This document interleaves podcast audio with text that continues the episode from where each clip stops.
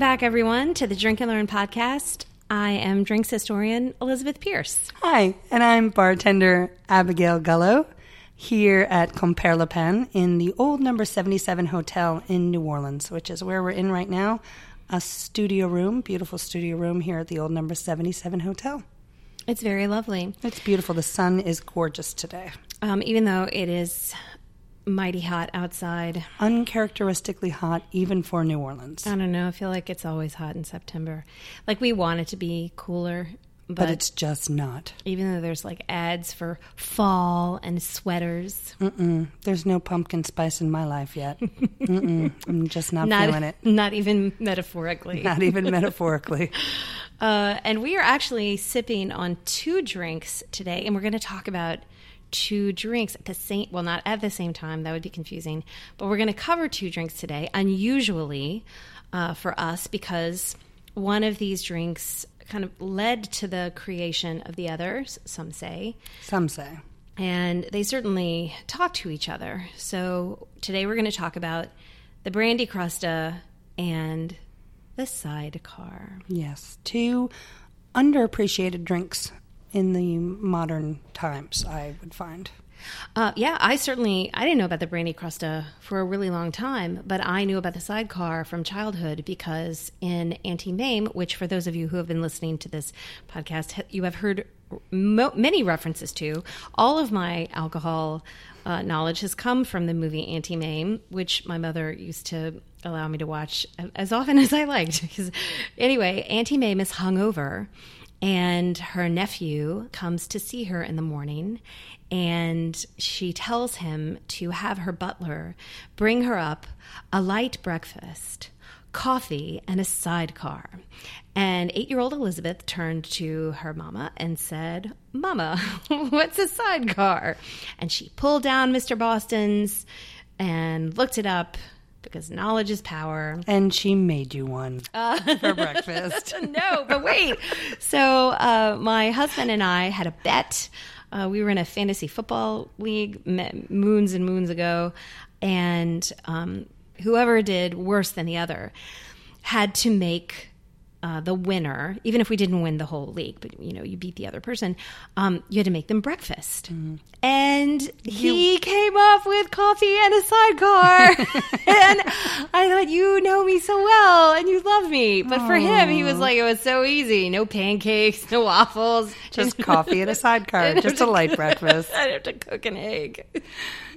This sidecar has long been my uh, judge of a cocktail bar. Um, it will be one of those drinks that I order off menu that I think they should know how to make. And if they know how to make it properly and it's well balanced and delicious, then I know that this is a, a bar I can order many more drinks from. So it is kind of a tricky drink, and mm-hmm. I've when I've had them, and this is a nice kind of like circle around to the two things we're going to talk about. Is sometimes I have found it to be way too sour mm-hmm. and imbalanced, and that one of the ways it can be fixed on the fly. Uh, like I'm not going to have them remake my entire drink or the bar is kind of backed up or whatever. Is I've ordered a sidecar and had them add a couple of dashes of bitters, not knowing that this drink's grandpa or grandma, I guess, or drink's feminine, I don't know, um, was a drink that had bitters.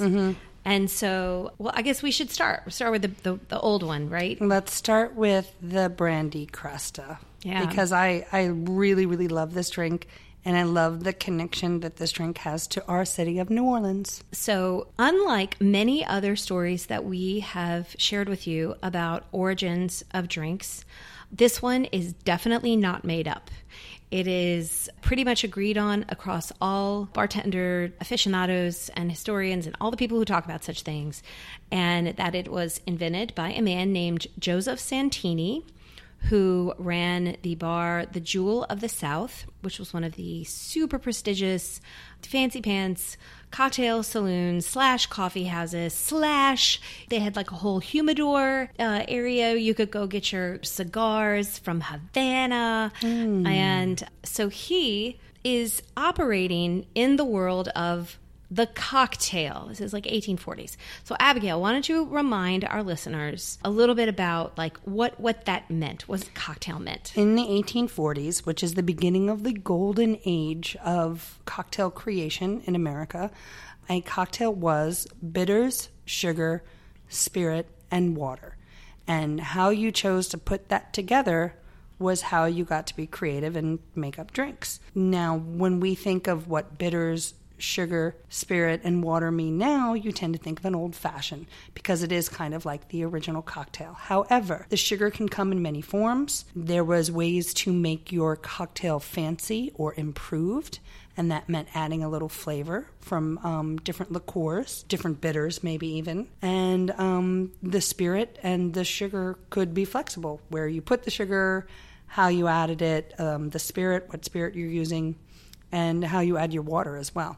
And this is still early enough. There's not a lot of ice being used. Definitely. Ice is new. Well, especially uh, down here, hard to get, mm-hmm. expensive. Mm-hmm. Mark Twain um, once said that ice was like jewelry, only the rich could afford it. Mm-hmm. But eventually, as New Orleans becomes wealthy, which we talked about in the, particularly in the Sazerac episode, mm-hmm. and because of the growth of the sugar industry, ice will show up. But these are the things that you've got to work with. But the key right here that Abigail listed was you have the modifiers, mm-hmm. which is the mm-hmm. word we use today, and then you could have a twist. But so far, you don't have citrus and if you were putting citrus in a drink that was would have been kind of a nod to the 18th century in punch right yes like, okay yeah and then you got joseph when they made like a sherbet out mm-hmm. of out of the peel the pith and the flesh of the juice and then you got joseph santini and Joseph Santini comes along, a good Italian immigrant. A fan of the lemon. a fan of the lemon. They, they, know a little something about citrus over there. Mm-hmm. Do you know where in Italy he came from? Mm-mm. No, and it was kind of hard to find well, information about him. Even Italy his, wasn't even a country then. No, it wouldn't have been. It would have been Kingdom of Sicily. Mm-hmm.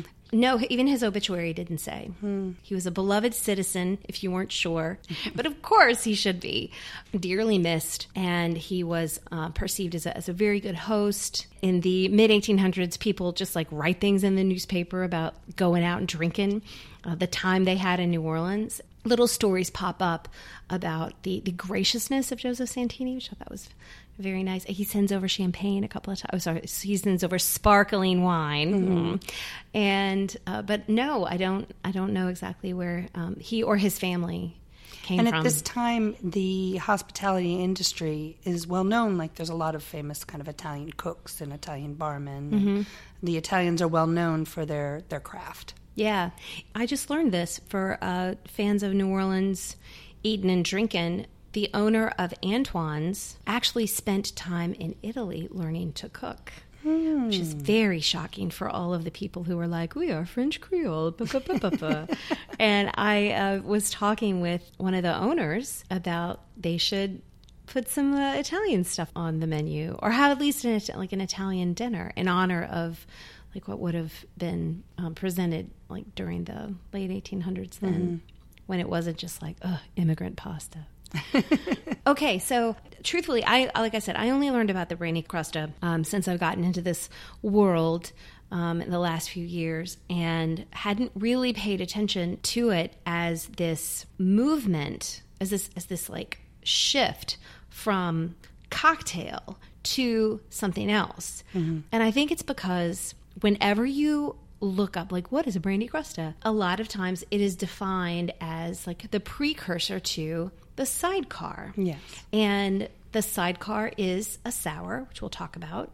It's a but it's a daisy. A, a daisy okay right which is not a sour. But it is but its profile is sour. Yes. So that makes you automatically expect the crusta to be like that. And it isn't it is at not. all. No no, it's much closer to a cocktail, to the original cocktail. So actually, before we get talk about further about this, and and um, and even get to the sidecar, let's go make the crusta, and then everybody will know what we're talking. about. I'm gonna make you a crusta. Okay. So we're going to make a crusta for you right now. Um, this drink is fairly easy in the construction of the ingredients. Um, what really makes it special is the construction of the garnish.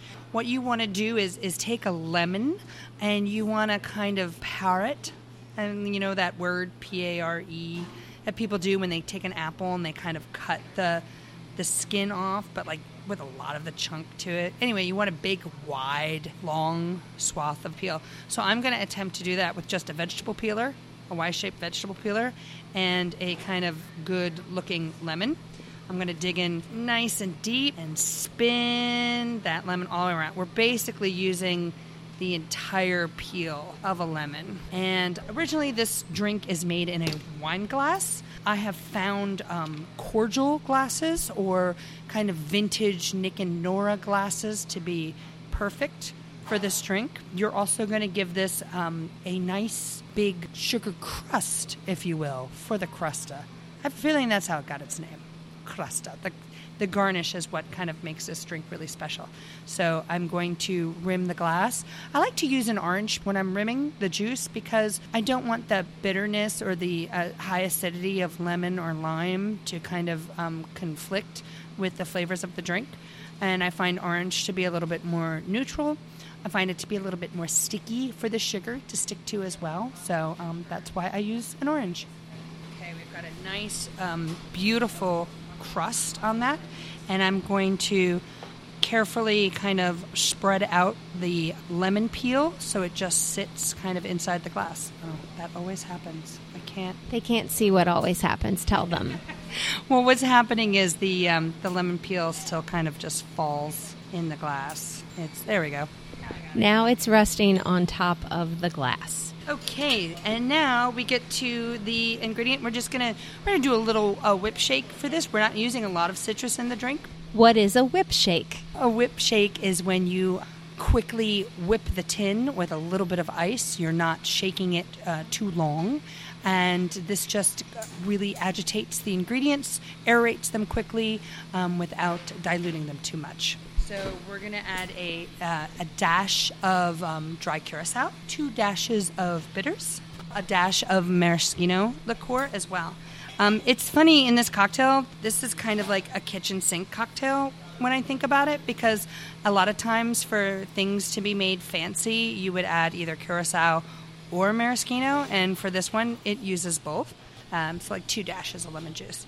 And I think, um, you know, the only thing that's missing really is, some absinthe. It should have some absinthe too. And then it'd be like the kitchen sink crusta, a little bit of everything. Okay, now we're going to use some um, beautiful cognac. This is, again, one of those drinks that has, it's all about balance of ingredients. And so when you are using so little other modifiers, you want your base spirit to really stand out and be gorgeous. So we're using a really, really beautiful cognac for this. Nice whip shake.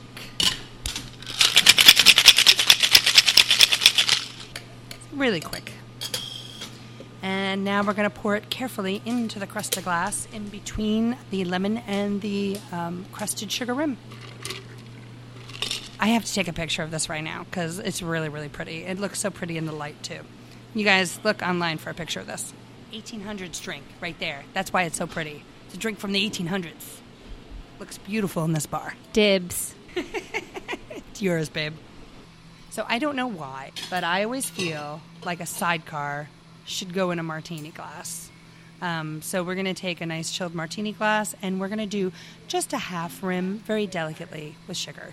I don't like a lot of sugar on this cocktail, and a lot of times I don't serve it with a rim, or I would prefer it without a rim if I was drinking it. But I find that most people come to expect it with a sugar rim, so I will just do a half gentle rim of sugar. Sometimes you feel like a nut, sometimes you don't. All right. So this um, sidecar is the daisy. So we're going to do like classic proportions that way with three quarters ounce of lemon juice, uh, three quarters ounce of, in this case, we're using a Creole shrub. So very similar to Cointreau, but with a base of rum agricole and with um, some more spices in it. So it's really going to play nice with the cognac we're using. And then uh, we're going to do two ounces of cognac. Now, this gets a really a nice shake. We really want to agitate all the citrus that's in here. Uh, we really want it to be incorporated well, and we want this drink to be well diluted too, because the Creole shrub uh, as a proof of 80 proof, just like Cointreau would. So we're talking a lot of booze in this cocktail.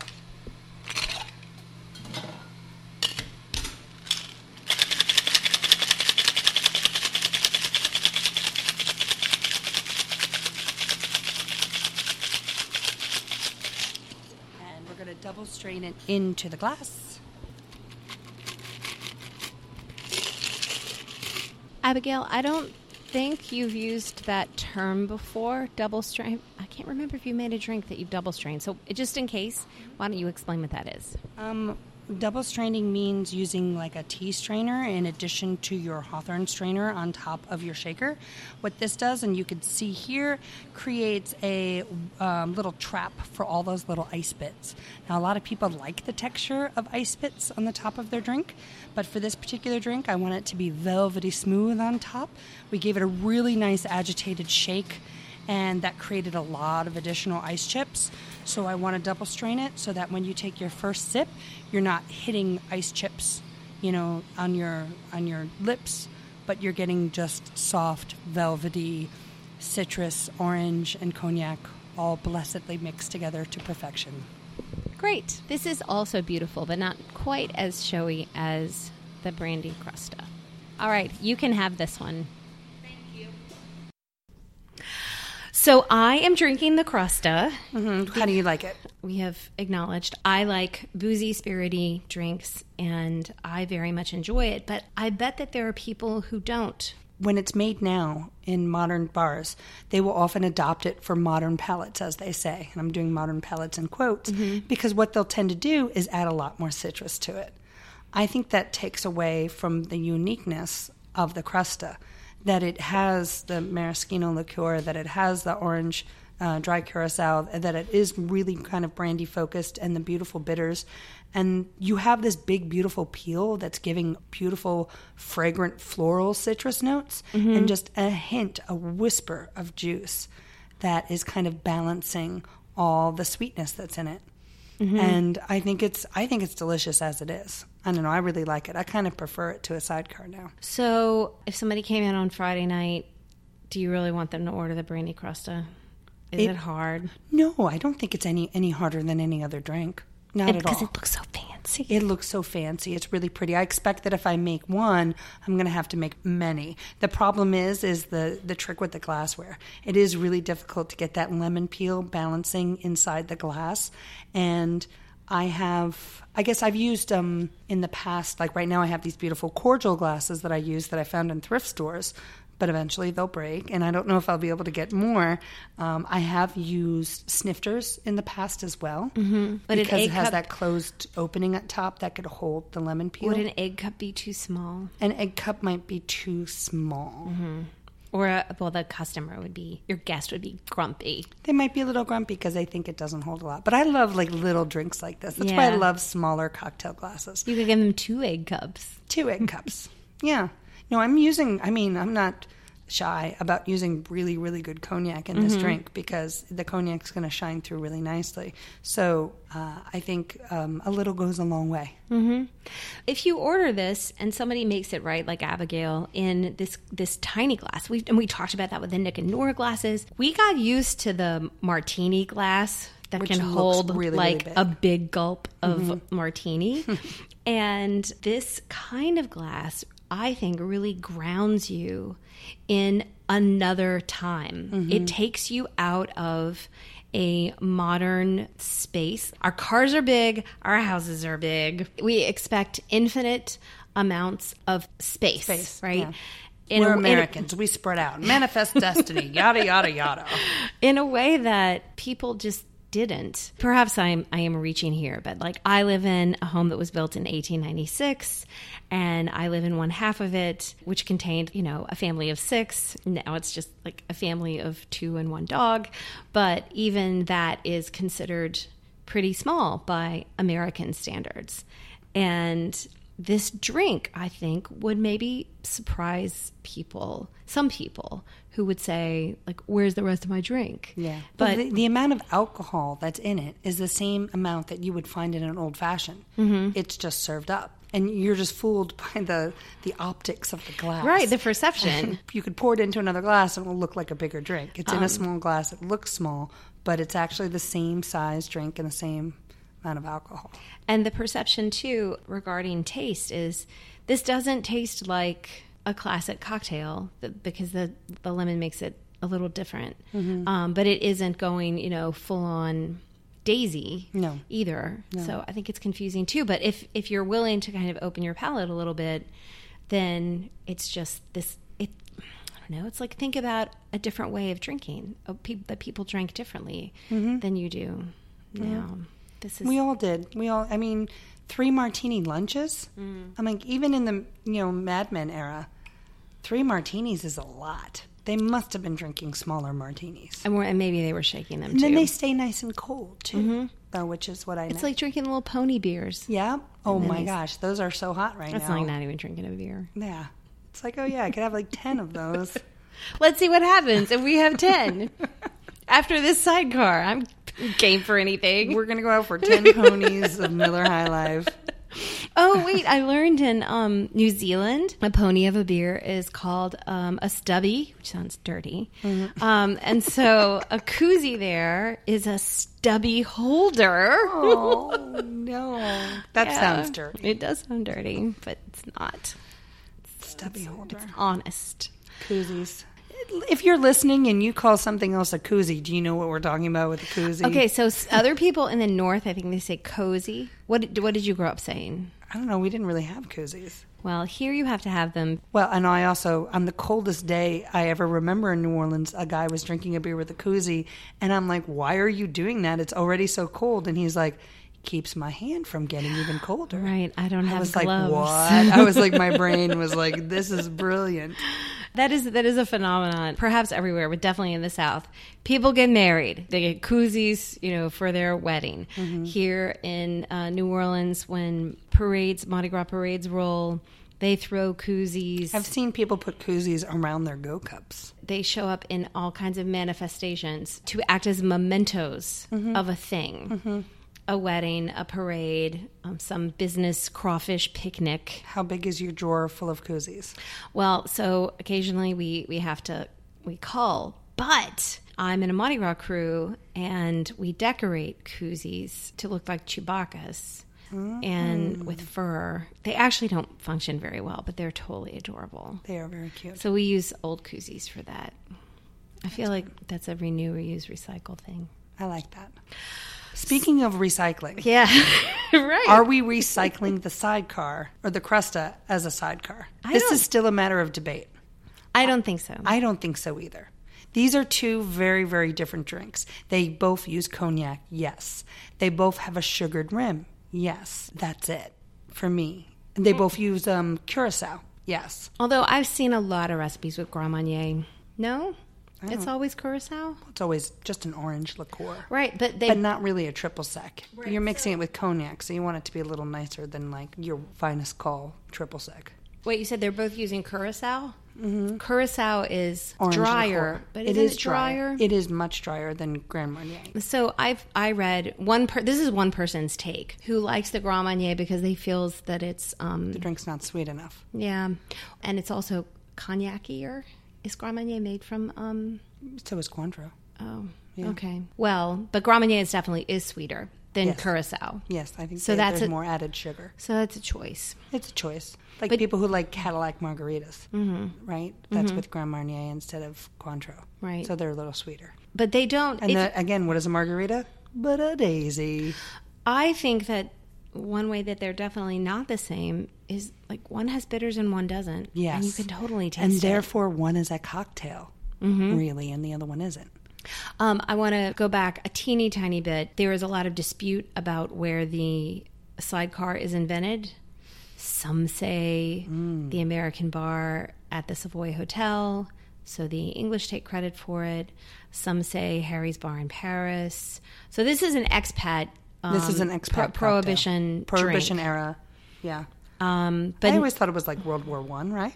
Mm, yeah, right. Yeah, they it? well. So technically, World War One is over by the time that Prohibition starts. The armistice happens before Prohibition. Mm. Oh, yes. But like, if you're already in Europe, it's hard to get back. And if you know Prohibition is about to kick in, a lot of people either stay or go over during that time, Mm-hmm. as we've all learned from Downton Abbey. There's no definite story. Um, a lot of people, yeah, a lot of people c- claim credit, but no one can agree. But again, in case you care. it's probably over there. Actually, What- oh, so- oh, oh, oh, except except Dale DeGroff says it was invented in New Orleans. what Because he thinks it's a descendant of the Crusta. yeah, because there was apparently a an idiom slang for whenever a bartender would have a little bit left in uh, a shaker. Mm-hmm. And they would just pour out that last little bit, you know, and kind of pass it over to someone. That that was called the sidecar, mm-hmm. and that makes sense. Let's say you have a bigger glass, right? Mm-hmm. And then you didn't fit it all in one drink. So you put you put a little off to this, you know, and then you push that over there. So that looks like a sidecar. Yes. You should know what, like go look up what a sidecar is with a motorcycle in case you don't know what that is. um, but then I don't know what the leap is. Is it because that oh I'm pointing to the sidecar. Because the sidecar became sort of adjacent to the Crusta and he's saying that it goes alongside. We could call him and ask him. Not right now. Yeah, no, that's very interesting. Wow. Okay, this history is murky when it comes to the sidecar. I could see anything going with this. That the Crusta, how popular does the Crusta get? It's not popular by the end of the the 19th century. Why do you think that is? I don't know. Oh, cognac. Duh. Phylloxera. Oh, right. It's expensive. Yeah. And then everything shif- shifts to whis- whiskey I mean, it's not called a Crusta like they didn't make gin crustas. They didn't make whiskey crustas. Well- it was a brandy Crusta. So uh, supposedly there were some other spirit crustas, but the like the brandy it was the, the Brandy default was the brandy. best, yeah. yeah. So right. So by the late 19th century, there's it's all whiskey and gin. Mm-hmm. Sto- the story is whiskey and gin. So people have moved away from the Crusta because this cocktail I just don't think would be as good with whiskey or gin. But the sidecar stays popular, and that's a cognac brandy one. But the sidecar isn't created until decades later. Right when it's when it's easier to get. Then I mean, right. you definitely have like this. People forget about a thing and then it comes back. You know, like we're, we've we've experienced that in the 20th century, like what? like um, bourbon. Bourbon Oh, was right. almost extinct, And rye. and rye. Oh, Yeah. and now all of a sudden it's so hot again. Right. rum having a comeback now. Mm-hmm. You know, like it. There's definitely things that go in cycles. I mean, if, it- if it's because people are watching Mad Men, or if it's because, you know, we went through that whole hippie phase where everyone was like, "I'm not going to trust anyone over 30, and I'm not going to drink what my parents drank." Except in New Orleans, we still kept drinking old And then, fashions. yeah, and then their kids rebelled by saying, "I'm not going to drink your Zimas and your wine coolers, Zima. and I'm going to drink what Grandma and Gramps drank. I'm going to drink Manhattans." Can you still get a Zima? Does, does that still exist? It's coming back actually around. no! Yeah. Run! Listen, So not drank, not not just good things come back. Sometimes I bad things that come back too, just like fashion. Covington High and also Seagram's Golden Wine Cooler. Do you remember that? Bruce Will- Bruce Willis, for those of you that are not he in play- Argentina, Bruce Willis had a band and he, He played harmonica. played harmonica and, And- he made a song Oh called my goodness. Seagram's Gold. I bet, you know what? I'm going to find that on the internet and drop that in here. Mm, Do it. Hey, me fellas, look here. Seagulls, golden wine cooler, seagulls,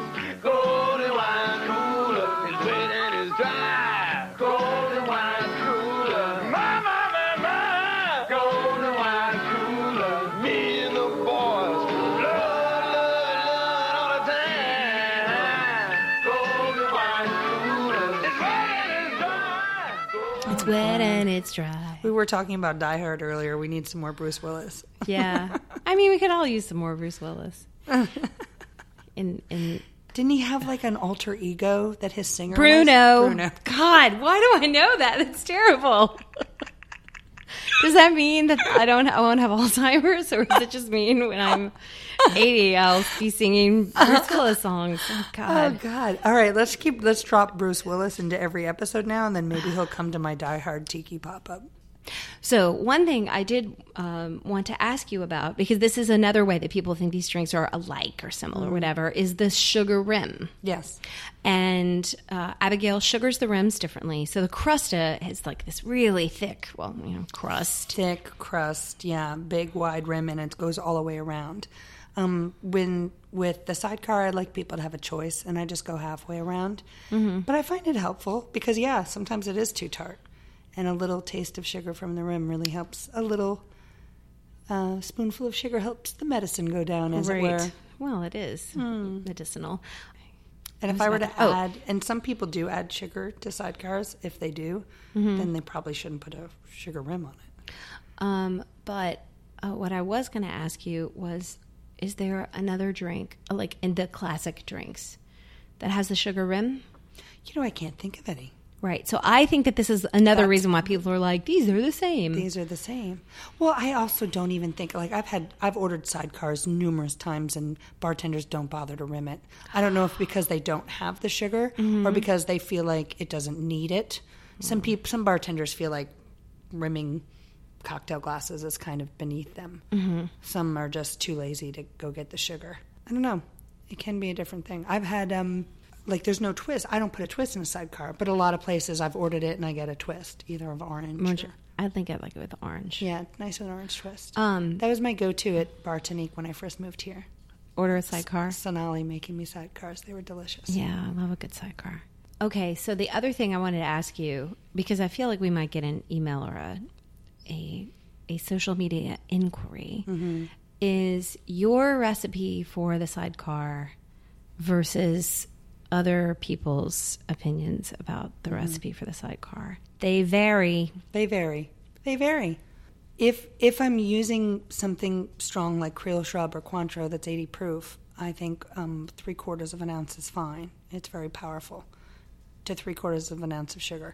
If I'm using something a little lighter, like there's another Creole shrub that's just 70 proof, that's a little sweeter, that I would use um, a scant less. But I mean, it, we're talking about minuscule amounts of difference. This is a drink, it's only three ingredients. It, it's very easy to wreck the balance of, and it might not even be close to your palate because everyone, when it comes to sour drinks like this, some people like them really bone dry. Mm-hmm. Some people like them a little bit more sweet.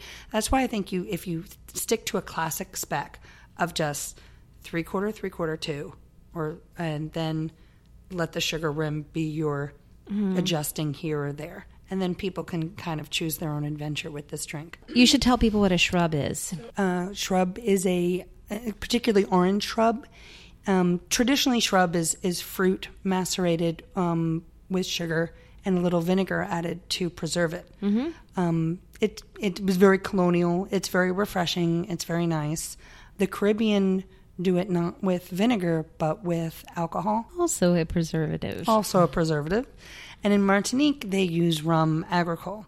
And in they also kind of have a tradition of adding spices to it as well allspice, cinnamon, vanilla, uh, really lightly spiced, but it really helps kind of amp up the orange flavor um, and really kind of bring out some of the more floral notes of the orange.